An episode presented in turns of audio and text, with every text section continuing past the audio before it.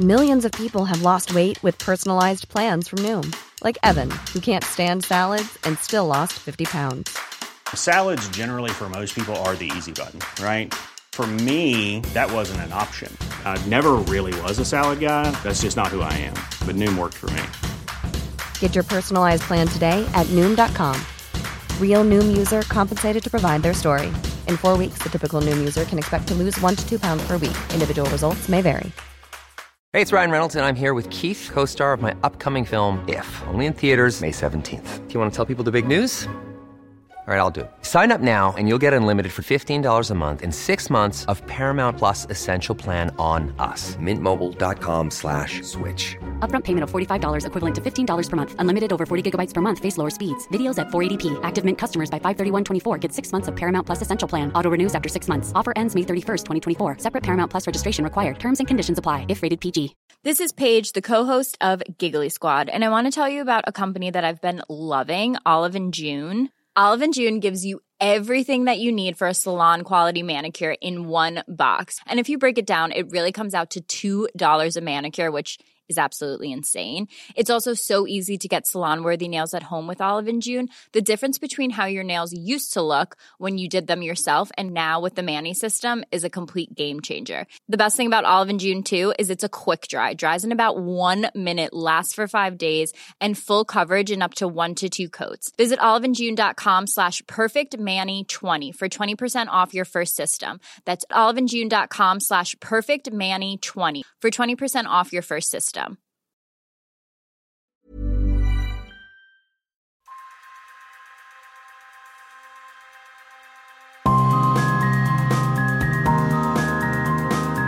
Hello, and welcome to Streets Ahead, your podcast dedicated to all things cycling, walking, and wheeling in the UK and beyond. I'm Adam Tranter, And I'm Laura Laker. and this time we are Nedless because there is still a bicycle race happening over in France, apparently. But Laura and I are going to get through it somehow, with or without. No, well, without our third musketeer, not with or without, definitely without.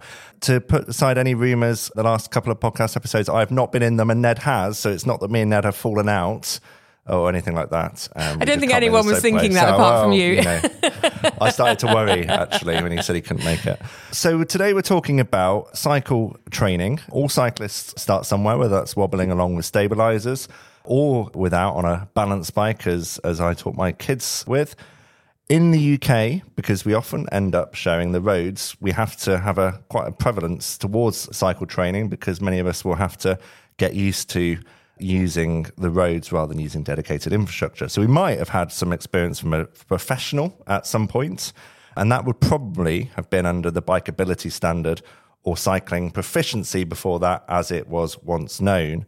In recent years, cycle instructors have increasingly voiced concerns over pay stagnation and working conditions. And now, this summer, London instructors are striking for the first time ever after what they describe as a 14 year pay freeze. The freeze, they say, amounts to a 50% real terms pay cut. So, to discuss that today, we have two guests from the Independent Workers Union of Great Britain. That's the IWGB. It's uh, Suami Rocha, chair of the cycling industry branch of the IWGB, and Ben House, who is the co secretary. Welcome to Streets Ahead. Thanks for having us. Welcome. It's great to have you here because your plight has been in the news a lot, and I've heard from cycle instructors for years now, uh, you know, how difficult things are getting. And I was quite shocked to find that um, so many instructors had stopped working. I think half of instructors stopped during the pandemic in London. And so it's gone down from something like 300 to 150. And apparently, on average, they're losing one instructor a week in London at the moment, which is quite shocking. So, do you want to? I mean, you might you might have feelings. I saw you kind of make eye contact with each other when we when Adam was talking about cycling on the roads. You might have feelings about like why we need cycle instructors. So it might be a nice place to start if you wanted to tell us about Yeah, that. Suami, go ahead. Yeah, I, I mean, I've always ridden my bike, and when I moved to London in 2005, it wasn't um, a straightforward transition into cycling until a tube strike led to me borrowing a friend's bike, and then that was a new chapter in my life, and I've ridden every day pretty much ever since. And I went on to study sports science at uni, and I've always had a passion for cycling and obviously, you know, human performance. But it wasn't until I had uh, my first son in 2015 that I realized that cycling on London roads with the name fund wasn't for everyone. And a change of career and life circumstances led to me learning about the profession. And, uh, you know, I've always been an advocate for cycling, helping friends in my own way to get cycling. So I thought, why not make that into a, a profession? And so I trained up in 2017 and I've been an instructor ever since. And how about you, Ben? Yeah, I, I moved to London in 95 and spent the first couple of years traveling on public transport and buses because whenever I'd lived anywhere else, I'd always cycled, but I heard that it was too dangerous to cycle. Oh, similar London. story then. Yeah. Yeah. Um, but I got fed up sitting on the top deck of the bus and watching other people on bikes um, and decided to start riding. I lived in a top floor flat, got a Brompton, and I've been riding ever since. But I, when I discovered that you know cycle training was a, a profession that you know, we could get into, I trained as a cycling instructor, and I've been working as a full time instructor since uh, 2016. So, as a profession, then, obviously, when you came into it, you probably didn't know too much about it. Now, having been involved and, and now being involved with a, a union, what are the kind of misconceptions about this industry? I think I always assumed that people would work for a large supplier full time, it would be their job, PAYE, but actually, there's a lot of gig workers as well. So, tell us about that and also other misconceptions about the, the industry that people might not know. Yeah. Um, the, the first one, I think it's common for most instructors, is a lot of people just think you're a volunteer to begin with. So you, you show up a weekend morning, teach, teach a family in your local park, and people just think you're, you're just uh, giving up your time. And so that, that's the first misconception. And then obviously the second one is you deal with a lot of schools. Most of the instructors will be working most of the time, spending most of the time in schools. And a lot of the schools do not understand that you're actually getting paid for that. And should any cancellation happen, you're probably not getting paid for that. Wow.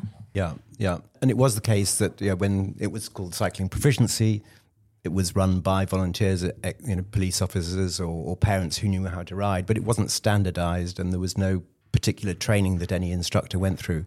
But now we go through an initial training course and then we learn as provisionally qualified instructors uh, for several months before we become fully qualified. Mm, wow, that's amazing. Because I remember doing um, cycling proficiency when I was a kid and um, cycling around the cones, and I can't actually, actually remember who did it, but it's really interesting that people assume you're volunteers, and so I guess there's that sense that maybe you're just yeah you're just giving up your time. This is not your job, and it's quite interesting that that's that obviously well, maybe creates that impression that um, that this is it doesn't matter if they cancel. And, and then you know, like you mentioned about how the workers are actually engaged.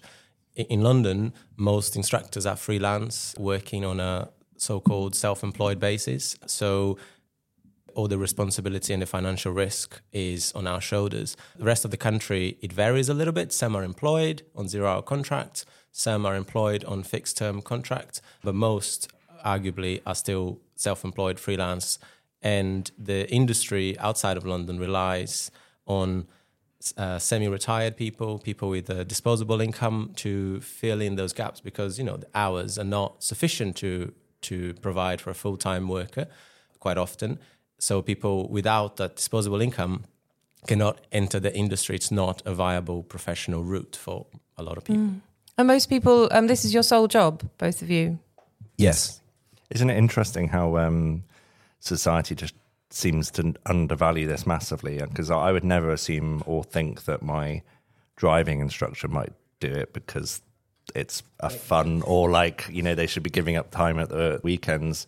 And but I can totally believe you when you say that you know a lot of people just assume it's like a hobby, but it's really hard because I can say that because I try you know I taught my kids to ride bikes you know, and one of them was really, really struggling with it. We were able to enlist the support of a qualified cycle trainer who helped sort of one of my kids overcome a particular kind of issue and was cycling in like 30 minutes. But, you know, I tried to do it the the volunteer way and I'm rubbish at it. So it's yeah, it's really, really interesting how society values or doesn't value this stuff.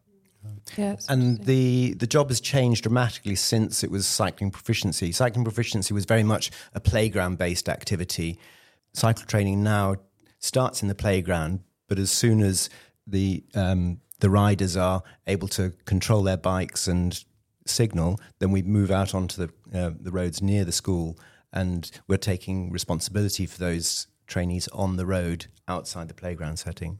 And and we're not also only talking about children learning to ride. We work with people of all ages learning to ride, but we go all the way up to the most advanced cycling.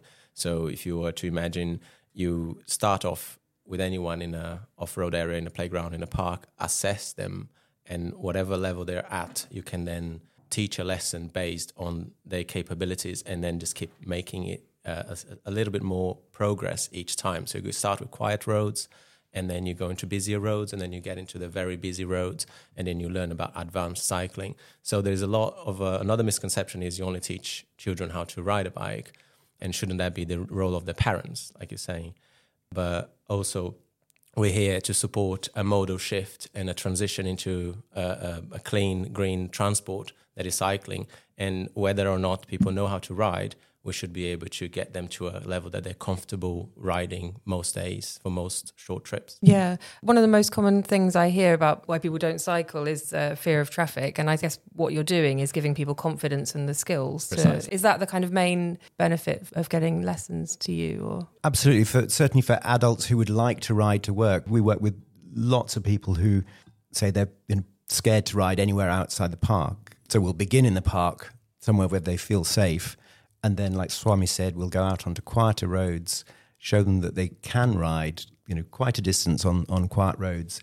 And a lot of the time, you can ride, you know, most of your journey on, on quiet roads and not have to deal with the busier roads. But a lot of the time, people have only traveled on buses or in cars and only know the existence of routes from A to B on fairly busy roads. Yeah, when often there's nice quiet routes, it's just that people don't know about them. Yeah. Yeah. Yeah. Let's get into just uh, obviously the, the business part you've you talked about, but just so audience fully understand, if you end up at a school or working with a local authority with adults, what process do you go through to, to do that? Is it usually you know working with them directly, albeit on a freelance basis? Is it through companies, charities, and then maybe if you just at the same time also explain the bikeability trust as well, because I think a lot of people will have heard of that but not fully understand what it means. So I think it's important to look at cycle training a lot from London perspective and from an outside of London perspective because they're differently funded. So outside of London, they're funded by Department for Transport via the Bikeability Trust, which is a government quango uh, that runs the Bikeability brand. And in London, most cycle training is funded by Transport for London. Um, and what happens is either the Bikeability Trust or Transport for London will hand out grants to local authorities who then decide how to spend that money. Some local authorities will spend it in house. Most of them will outsource that service, but whichever way it happens, it has to be delivered by a registered training provider. And unless you're a registered training provider, you can't deliver bikeability. So that's people like you. A registered training provider is people like you know. No, so you're you're like a you're like another level. another the, level. Yeah. So the companies that we then work for and represent, they are the registered training providers. Yeah. Each local authority would then tender that contract to a service provider or a training provider who compete on a number of criteria, and our pay and condition is not usually anywhere in that contract. So How does over that work? over the years, there is a race to the bottom. So companies trying to fight each other for uh, council contract will then lower their prices, but obviously that maintains a perpetual low rate of pay and worsening deteriorating conditions. So when they're bidding, what are they actually bidding for? If they're not bidding for the instructor's time, Good question. They usually compete, each criteria is marked against a set parameter. So quality is marked on a set of parameters, price is marked on a different set of parameters. But what we've heard, because we don't have access to those contracts, we don't know what they look like, it's all private, confidential information. Uh, but what we've heard through various sources is that these contracts are highly favored on price. So whoever can go lowest usually wins. Not always, but usually wins. And that has led to the market in London, for example, being dominated by one single company called Cycle Confident, which has 16 or 17 local authority contracts out of the 32 boroughs in London. And there's been a big pay increase or a funding increase from Transport for London because we are talking about London instructors here because uh, London instructors are the ones striking. Um, there's been a 66% funding increase from TFL to councils, which is 1.8 million. But um, your union, the IWGB, says that a very small amount, uh, as much as one pound an hour, has been passed on to instructors when you're asking for nine pounds an hour for pay restoration. Correct. So yeah, so I can I can understand why. Or do you know what happened? Good question. um, Will Norman back in March this year announced there was extra funding. Mm. He wrote to all the boroughs and said, "We increased the funding by sixty six percent, and I would like." you to pass as much of, or I would like you to pass some of this funding on to instructors because I've met with instructors and have discovered what I didn't know before that there's the loss of instructors, like Laura, you mentioned before, the, this drop of Huge instructors from of 100, no, from 300 down to 150 in just a matter of, of three years or so. Will Norman wants to deliver a modal shift to get 80% of people walking, cycling, or, or using public transport. Part of his strategy to achieve that is cycle training. Yeah, the mayor's that's part of the mayor's transport strategy, isn't it? It's um yeah, Yeah. getting people out of cars and onto if, modes. if he waits too long and more instructors leave, even in a few years' time, if he throws lots of money at it, there will be no instructors to deliver that training that he would like to see to achieve that modal shift. And, and there's huge support among the union for the strike. 89% uh, voted in favour of industrial action with a 95% turnout. So this is a, this is a quite a uh, quite fairly unanimous. It sounds like. Uh, yeah, absolutely. The, the the the sentiment amongst instructors of one of frustration. We have started talking about this publicly and quite loudly back in 2019, and then COVID came, and then it's a whole. It changed our focus ever so ever, ever, a little bit, and but now that there is a little bit of certainty in funding from TFL, we were able to then reshift our focus, and we engaged with everyone who would like to engage with us. Our door's always open, so this is an open invitation. If anyone out there who's listening would like to talk to us, we are always happy to talk. The and this is councils and it's providers. this is councils, providers, Transport for London, anyone at the London Assembly who can look at the issue London wide because it's extremely fragmented. Every borough has a different contract, may have a different provider, different rates of pay, different terms and conditions. So you're having to negotiate with all of these different boroughs. Yes, precisely. And obviously, what instructors ha- are fed up of is listening to everyone that we talk to to say, we value cycle training so much. The work that you guys do is amazing. You're changing lives on a daily basis. You're really impacting people in a positive way. Oh, what about our pay? Oh, yeah. Uh, well, and then the conversation just collapses. So instructors have felt that there's nothing else that we can do, and obviously we treat striking as a very serious thing, and you to be used as a last resort. Uh, ultimately, we don't want to be striking, but we are left with no alternatives. Yeah, and the problem is every time we've spoken to the provider companies that we work for and asked for more money, they said if we were to pay you more, we would have to bid higher on the in the contract tendering process and would not win the contracts, and another provider would win and pay you exactly what you're getting today. Talk to the boroughs, they say. So we go and talk to the boroughs. The boroughs say, well, you don't work for us, you work for the provider companies. So it's not our responsibility. We then talked to Transport for London. They said, well, you don't work for us. Go and talk to your boroughs or to the provider companies.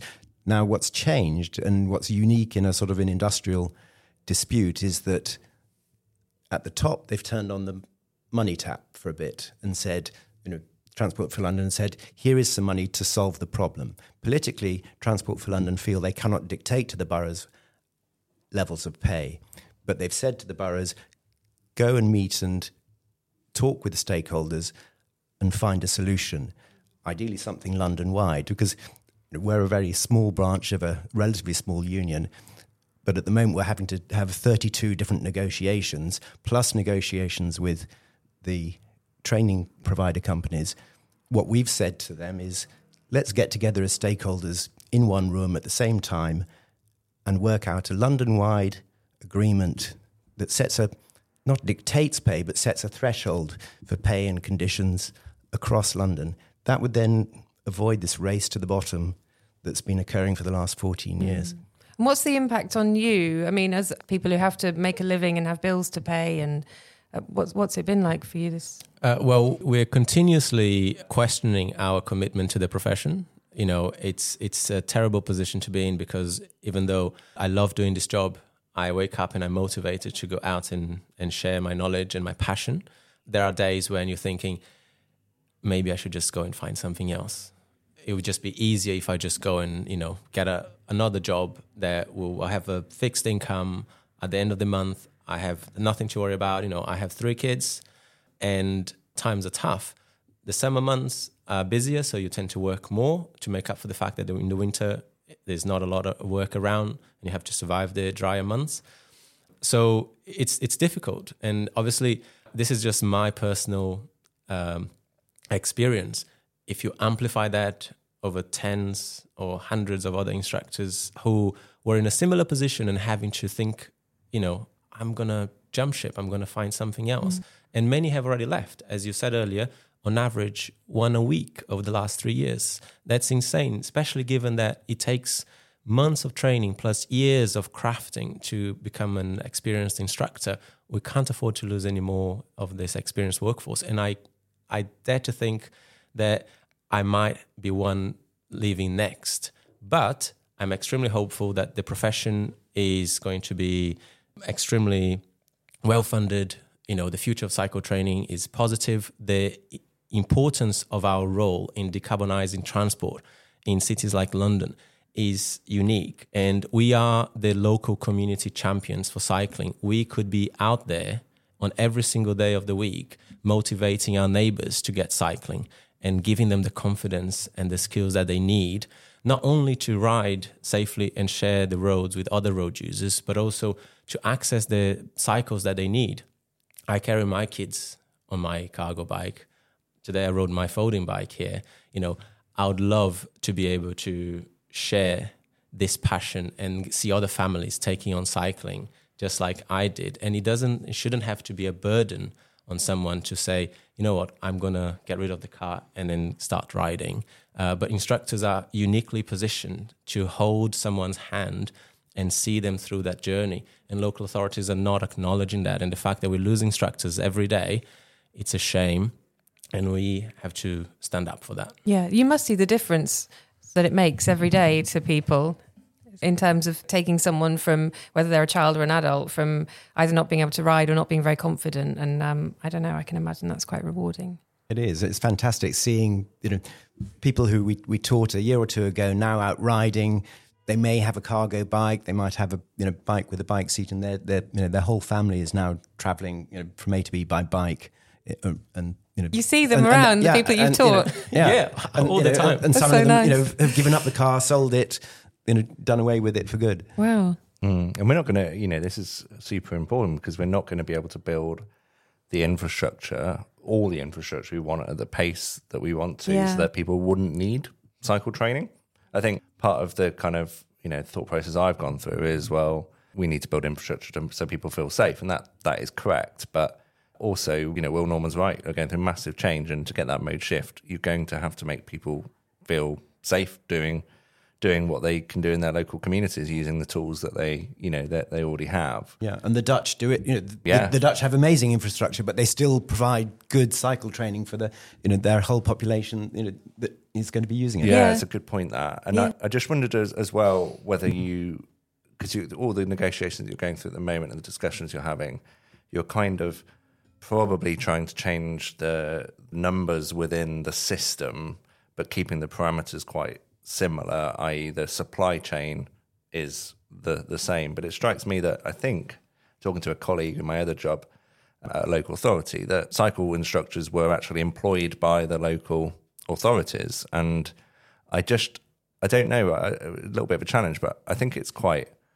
strange that the government are very happy to provide funding knowing it's going on to precarious work if you know what i mean I, I can't think of other if we you know well, there are other examples but i just think that from a funding standpoint, it doesn't seem very secure, and that, that they can actually identify where the money's going in the in the supply chain that well. We have actually asked the Bikeability Trust, uh, to an extent TFL and Department for, for Transport, about the assumptions on cost.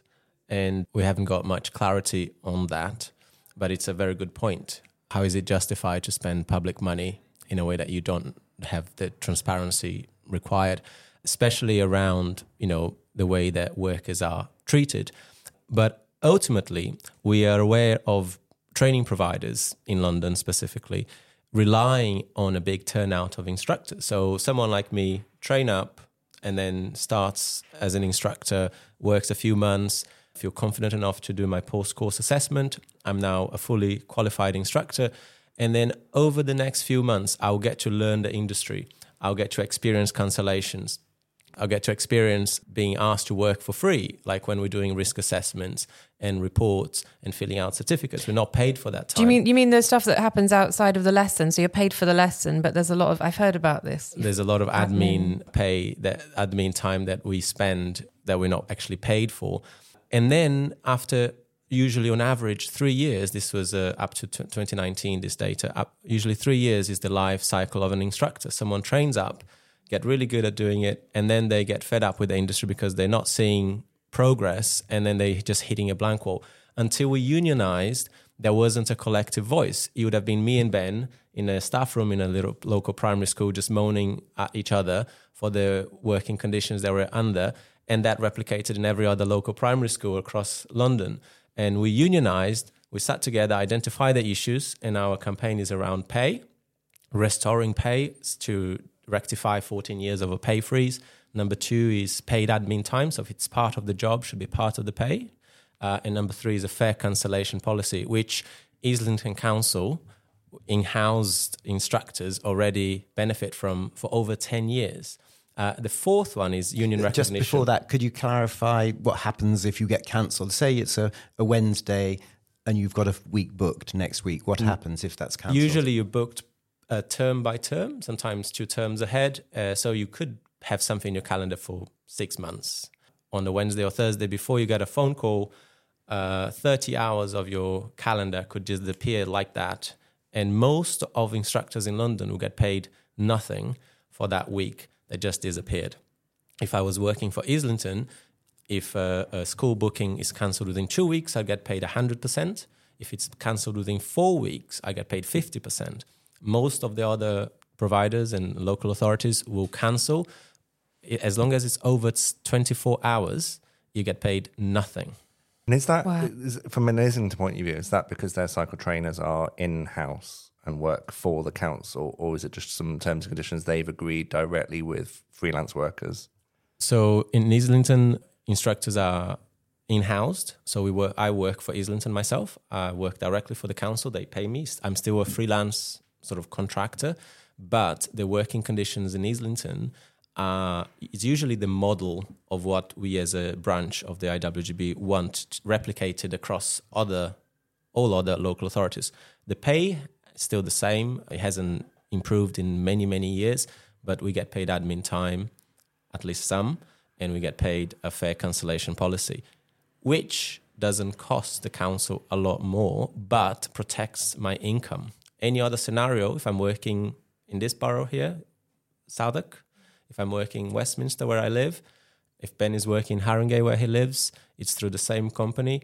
And the cancellation policy means that every financial risk is on the instructor's shoulder. And how much are you how much are instructors getting paid a year for this? I presume there's not much of a buffer included in your pay for for So such- we we have an hourly rate.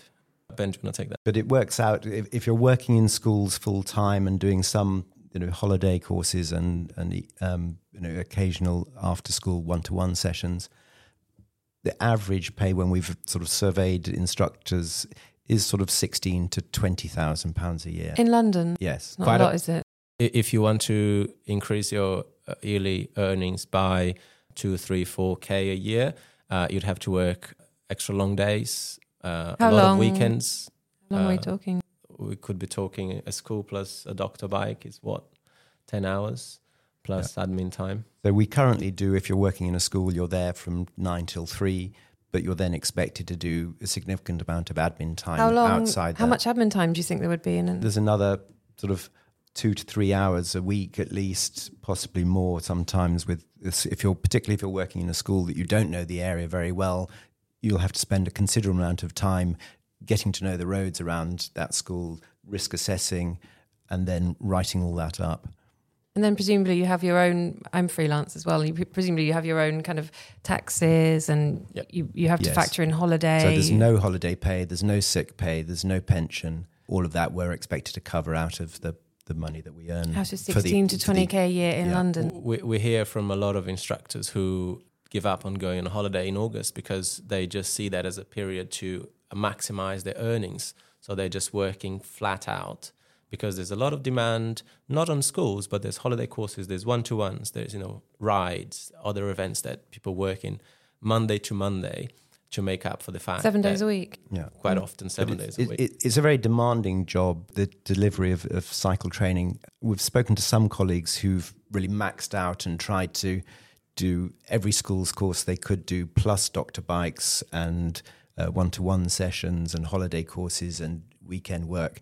The, I think the highest that somebody made was about 26,000 in a year. Uh, and after two years of doing that, he burnt out and gave Flogging up. themselves. I'm, I'm, yeah, I'm, I'm gobsmacked. Yeah, me too. Um, I mean, uh, not to undermine any other careers or, or, or job paths, but you know, the, the starting salary for for a supermarket, a major supermarket in in central London is twenty seven and a half thousand pounds now, and they, you know, they're offering that because of the the same reasons you've explained the churn, the training, the costs of, of, of over- overheads.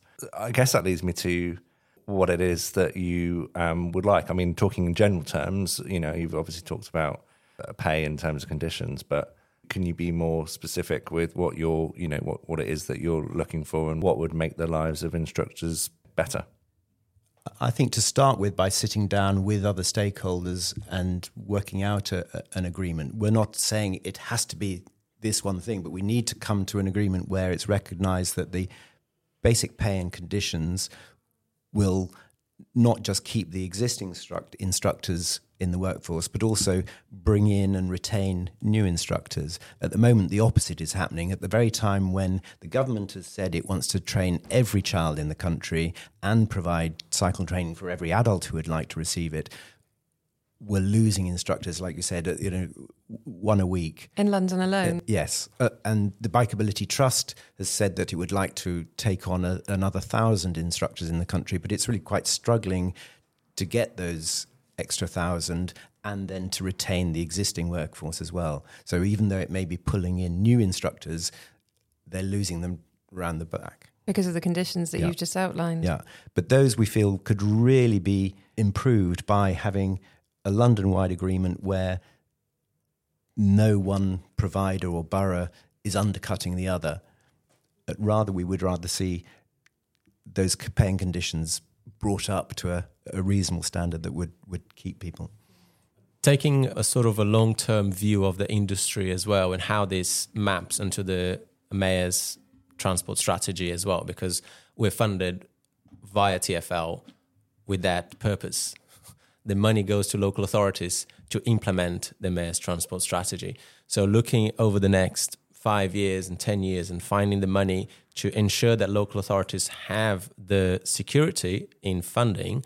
And, and then, secondly, the TFL is actually interested in the long term flourishing of the industry with a look to reach out to every Londoner, uh, but also attract a, a new pool of uh, individuals or even uh, attract back some who have already left to benefit from their experience to obviously support the mayor's transport strategy, regardless of where they're working. what we've found in our discussions, we, we've spent the last three years trying to work out how on earth the industry is funded, what the sort of the pathway for the funds are, and who controls them. Since Will Norman announced the extra funding, we've found significant support for an idea of a, a London-wide agreement at senior sort of cabinet level in the in the councils, but sort of resistance at cycling officer level and at provider company level. So we would really like to sort of reach out to those individuals in those positions and say, look, come and sit down, let's sort this out. Islington, for example, to name one, has formulated this excellent agreement for Islington. Hmm. But the cycling officer, sort of the head cycling officer there, says it's not really his business to try and work out anything London wide. As long as Islington's okay, that's it. But he doesn't see any responsibility. But he's widely respected. And we feel that if he led the way, we would actually begin to get you know, much further towards a London wide agreement. I wonder what um, I, I can understand why the provider would not want to to entertain, um, or at least you know the pay discussions would be more difficult. But from a cycling officer point of view, like you know the civil servant point of view, what's um, you know what's their concern generally, or do, you know because it sounds like Islington get it, but what you know what's stopping others? A, a good question. Sometimes they say that it's nothing to do with them and it's down to the provider company. If the provider company wants to pay us more, they can. But they don't really get it that you know they're controlling the amount of money that the provider company gets to then Yeah. to You then can set pay the us. standards for procurement. I mean, like they did with the lorry standard in London. There's, there's, proc- there's sort of procurement levers, aren't there? So if you're going to deliver, you need to pay someone X, Y, Z. It seems like the whole market model just just kind of leave. It gives the opportunity for people to say, "Oh, it's not my job, gov," kind of thing, and, and it's Yeah, someone absolutely. else's uh, Yeah. issue, and you have to sort of unpick the entire supply Yeah. chain rather than negotiating with with paymasters. Yeah. You know, the other example that that is sometimes quoted just to us is that, you know, some of our workers don't get very get paid very much, therefore why should we pay you anymore? Um, or sometimes what they do is sort of look at sports coaches who are working, for example, in a football pitch or an, a relatively low risk setting compared to the, the work that we're doing. Because you're working on live roads and you're having to kind of to command traffic, aren't you? Sometimes just to sort of put your hand up to drivers, and you're you're, do, you're doing sort of dynamic risk assessments as you're going along. I wouldn't necessarily say we w- would control traffic, uh, but uh, we don't have the power. Okay, is that Yes. have I just stepped into a bit of a? one- that's that's lo- lollipop ladies and uh, Okay, you're not allowed to do that. Okay. and, and police officers are allowed to do it uh, as, as That's one of the asks. Actually, they want to be able manage power of stop traffic. but, but but we are expert risk assessors and, and, and we control risk really really well. So uh, all the work that Ben was talking about in understanding and learning the local roads you're about to take a bunch of ten year olds out on, you've got an you can't just sort of you know go on a whim and then hope everything works out. Uh, there's a lot of thought behind, and to any onlooker, the my you know it would be the impression that oh that looks good. They know what they're doing. Uh, it's fine. But they would have absolutely no idea of the amount of work that went in behind the scenes to make sure that those kids were a ready for the road and b that the roads that you're taking them on are appropriate for their skill levels. Yeah, yeah, and it takes time, I guess, to learn, doesn't it? It's um, it's not something you can just kind of magic. I wonder if um, if it's partly this uh, this attitude we have about um, you know, build it, build it, and they will come. And it's like build the infrastructure, and people will turn up, and kind of forgetting that actually a lot of people, if they're in the habit of doing one thing, it's quite hard to change behaviour. So this this whole behaviour change part is actually very very important, but it's often overlooked. It's not as sexy as a new bike lane or something. It's yeah, but it's actually very important because you're dealing with people. You need to deal with people's behavior and confidence. Yes, uh, absolutely. But also, it takes you know every situation is different, and usually a big life event change, you know, getting married, moving house, having children, or changing jobs, it, it instigates ch- you know the change in behavior that you see why people start cycling and where and having an instructor to sort of make sure that that journey, whatever you started. Uh, is as pleasant and positive as possible because a lot of people will buy a bike, they'll just go out and then the bike gets nicked or they have a bad experience and that's it. They're done. They're not going to try again for a while. And you want that everyone who has a go wakes up in the morning and think, I'm going to ride today. You want them to have a positive experience. So you want them to have a, an instructor to support them if that's what they want. And we can see that the role of instructors is quite unique and it's quite positive. But the whole argument is about how instructors are actually engaged with. And for years and years and years, no one was ever talking about this. So, you know, council officers, politicians, TFL, they were making decisions that would impact our day to day lives, how we work, what we earn, and how we do it. Uh, without any instructor present representing the interest of instructors. And that's where the union comes in because we, are, we have direct contact with the workers. We're both instructors. The branch is led by members. And we understand the industry, we understand what goes on behind the scenes and what instructors are going through. And we, uh, one way or another, we get into a platform to speak on behalf of members. And this had never happened before. So we're seeing positive changes. Uh, I think the future is is gonna is looking good, but we have a lot of uh, uh, walls to sort of tear down until we get there. Optimistic note. I like it. Well, best best of luck to you. It's um, it's been really interesting to hear more. I think a lot of our listeners will be aware of of the importance of cycle training, but will would not have known any of the detail. I certainly have. You know, when we've first discussed, been very surprised actually um, in in a lot of this, and and but so much of it makes sense, and, the way that we sort of pigeonhole cycle training as sort of a you know some something that's not that important and a bit of a hobby, but actually you know from my point of view, you're building infrastructure. A you know as I say, we can't build it fast enough. We need other things for the mode shift we need. But also, secondly, even when we are building it, we need those people in the community who can talk the right language to go and speak to people and say, look, actually, this is why you should support this, or you know, doing even street audits and, and other tasks that it strikes me that people with your skill sets would be very, very good at, um, and that shouldn't be precarious work. That should be the kind of you know that's the linchpin of the kind of revolution that we need. So it's been really, really interesting talking to you, and um, please do yeah do keep us posted on how everything goes. Will do. Thank you very much. Thanks. And, and um, I did contact the Bikeability Trust, and I think they said 700 people have taken up their bursaries to start learning to cycle across the country. And um, to become an instructor. Yeah, to become an instructor, exactly. And they said um, the Bikeability Trust appreciates and values the incredible work of instructors and it urges London boroughs and employers to discuss the funding settlement and welfare of their workforce. Uh, and it says, as always, the Trust is here to listen concerns and support where we can. So. That's great to hear. Can I finish with one ask? If you're listening, do book a cycle skill session. If you're in London, uh, it's free. Just go to TFL website and search cycle skills. If you're outside of London, go to your local authority and search cycle training. They're usually free and you learn a lot.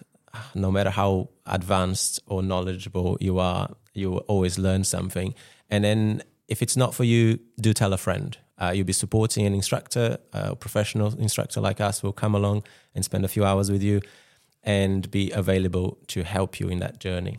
I had um, a lesson uh, as a fairly ex- experienced London cyclist, and um, for an article, and I found it fantastic. Actually, I learned quite a lot. It was great. So yeah, would recommend definitely.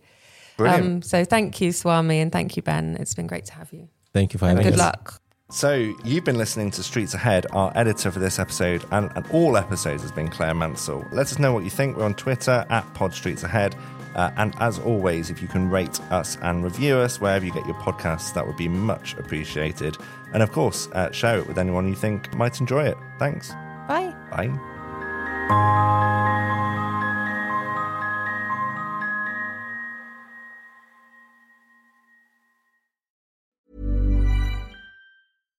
Hi, I'm Daniel, founder of Pretty Litter. Cats and cat owners deserve better than any old fashioned litter. That's why I teamed up with scientists and veterinarians to create Pretty Litter. Its innovative crystal formula has superior odor control and weighs up to 80% less than clay litter. Pretty Litter even monitors health by changing colors to help detect early signs of potential illness. It's the world's smartest kitty litter. Go to prettylitter.com and use code ACAST for 20% off your first order and a free cat toy. Terms and conditions apply. See site for details.